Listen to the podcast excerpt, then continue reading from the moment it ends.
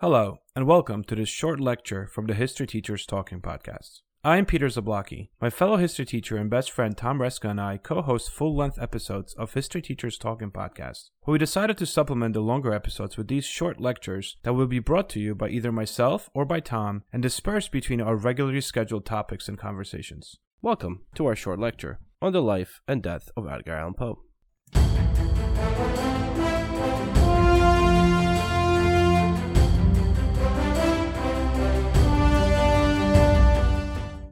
Known for writing about torture chambers, haunted houses, creepy locales, and zero chance of escape things such as the pit and the pendulum, the fall of the House of Usher, and the murders in a Rue Morgue, his stories always start out with, I was sick, sick unto death with long agony. That's actually the cheery part, especially if you look at the author's life. Lots of bad stuff happened to Edgar Allan Poe. Things were pretty bad for Poe from the very beginning. His father left his ailing mother and three small children on her own. By the time Poe was three, his mom died of tuberculosis. He basically watched her cough up blood and waste away. He sat in his mother's room with her dead body for days until it was taken away and buried.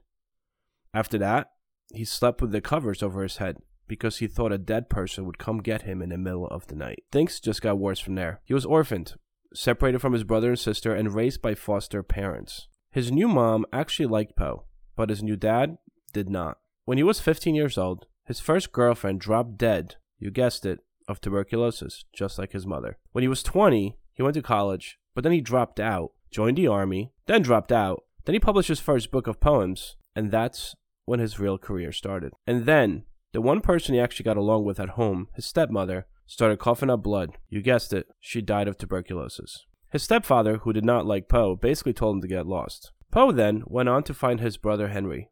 But Henry, believe it or not, had also died of tuberculosis. Poe then moved in with an aunt and his first cousin, Virginia. Again, first cousin. He fell in love with her, and they got married. I guess that was acceptable in those days. But you're never going to believe this. Virginia died of tuberculosis. There's no denying it. Things were just not working out for Poe. He started using his life as a model of his stories. In 1845, his poem The Raven was published in the Evening Mirror, and it became an instant classic. It turned Poe into a celebrity, and everybody wanted to know him. But, unfortunately for Poe, none of that really paid the bills. He was starving most of the time. He was paid almost nothing. And there was no copyright laws back then, so whatever he wrote was just copied freely by others and published by other publishing houses that made money off of it. In his entire life as an author, he earned only $300 for all of his writing. He basically begged people for help. Sometimes he sent letters to far off relatives and acquaintances to ask for money. The guy was broke. Despite these troubles, he somehow kept on writing. But a new problem developed. He discovered alcohol. People expected that when he walked into a room, he would probably be drunk. It was actually that bad. He was often seen wandering the streets, missing one shoe, disoriented, disheveled, clothes ripped off. Though he tried many times, Poe just couldn't shake his alcohol problem. He also couldn't find a paying job. Hello, my name is Peter Zablocki, and I'm a historian, author, and college professor. I'm thrilled to invite you to check out Evergreen Network's History Shorts podcast. Every Tuesday and Thursday, join me on a journey through time, exploring the little known and hidden gems of history. In each bite sized episode, I'll dive into my original research to bring you intriguing historical curiosities you've probably never heard of, uncovering the fascinating stories that have shaped our world from forgotten figures to overlooked events. And the best part? I've condensed all this historical goodness into manageable chunks, perfect for your on the go lifestyle. Whether you're commuting to work or squeezing in a quick break, History Shorts fits into the little time you probably think you don't have. Subscribe now and never miss an episode of the History Shorts podcast, available wherever you get your podcasts. He pursued a couple of wealthy women in the hope of finding love and some form of security for his writing, but being that he was always drunk didn't really help in this situation. People basically avoided him. My life seems wasted. The future looks a dreary blank, Poe once wrote to his aunt. He then left Richmond, Virginia, to head to New York City. This was going to be his big break. His first stop was in Baltimore. Once he arrived there, there's a famous story of him walking off with someone else's cane and losing his luggage. Guess what? He was drunk. And then for the next six days, Poe completely vanished. There's no record of where he was while he was in Baltimore or what he was doing. And actually, for someone that is fairly famous, it would be kind of hard to get lost and no one notice you. Unless you were Poe, and you were probably drunk, disheveled, or missing a shoe. That was all very possible. On election day, Poe showed up out of nowhere at a bar called Ryan's Fourth Ward Polls in Baltimore. It was named that because it was used as an election polling place. And just as we thought, he was a wreck. Completely disoriented, dirty, disheveled, clothes torn, necktie completely torn off. In fact, he was wearing someone else's filthy clothes inside out and backwards. At that point, a coincidence perhaps, two of Poe's distant relatives came into the bar. They didn't really like Poe. After all, he was always drunk and belligerent, and the last time they saw him, it looked like he was at it again. So they dragged his limp body out of the bar and dropped him at a hospital so he could sleep it off in a drunk ward. The next day, Poe was extremely jumpy and agitated when he woke up at the hospital. He was talking nonsense. It was all gibberish.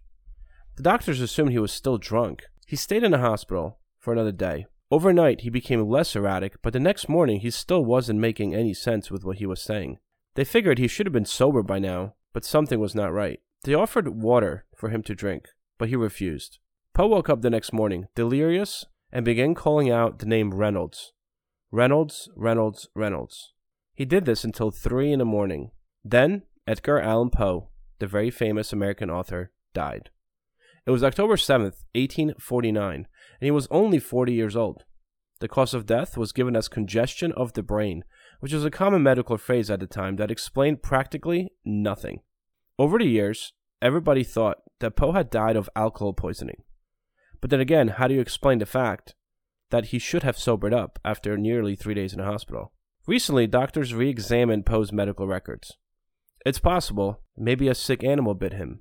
Maybe by refusing a drink of water at the hospital for three days, he was simply dehydrated. Also, there's a belief going back to this animal theory that people with rabies are usually unable to swallow water. That might have something to do with it. People with rabies also act like they're drunk, which would probably explain why he didn't necessarily sober up. The other idea is the fact that Poe was, after all, penniless. Extremely poor, he could have been part of this voter fraud scheme right before he died. So, what used to happen in Baltimore at the time is that potential voters were kept in rooms where they would change into various clothes and they go to different polling places so they could vote more than once. The payoff was often free alcohol. And Reynolds, the name Poe kept calling out at the end was, after all, the name of a local polling official. To this day, no one really knows what happened to Poe, why he died, what he died of, but one thing seems clear. Poe seemed to be ready to go. After all, everyone he's ever loved was already there.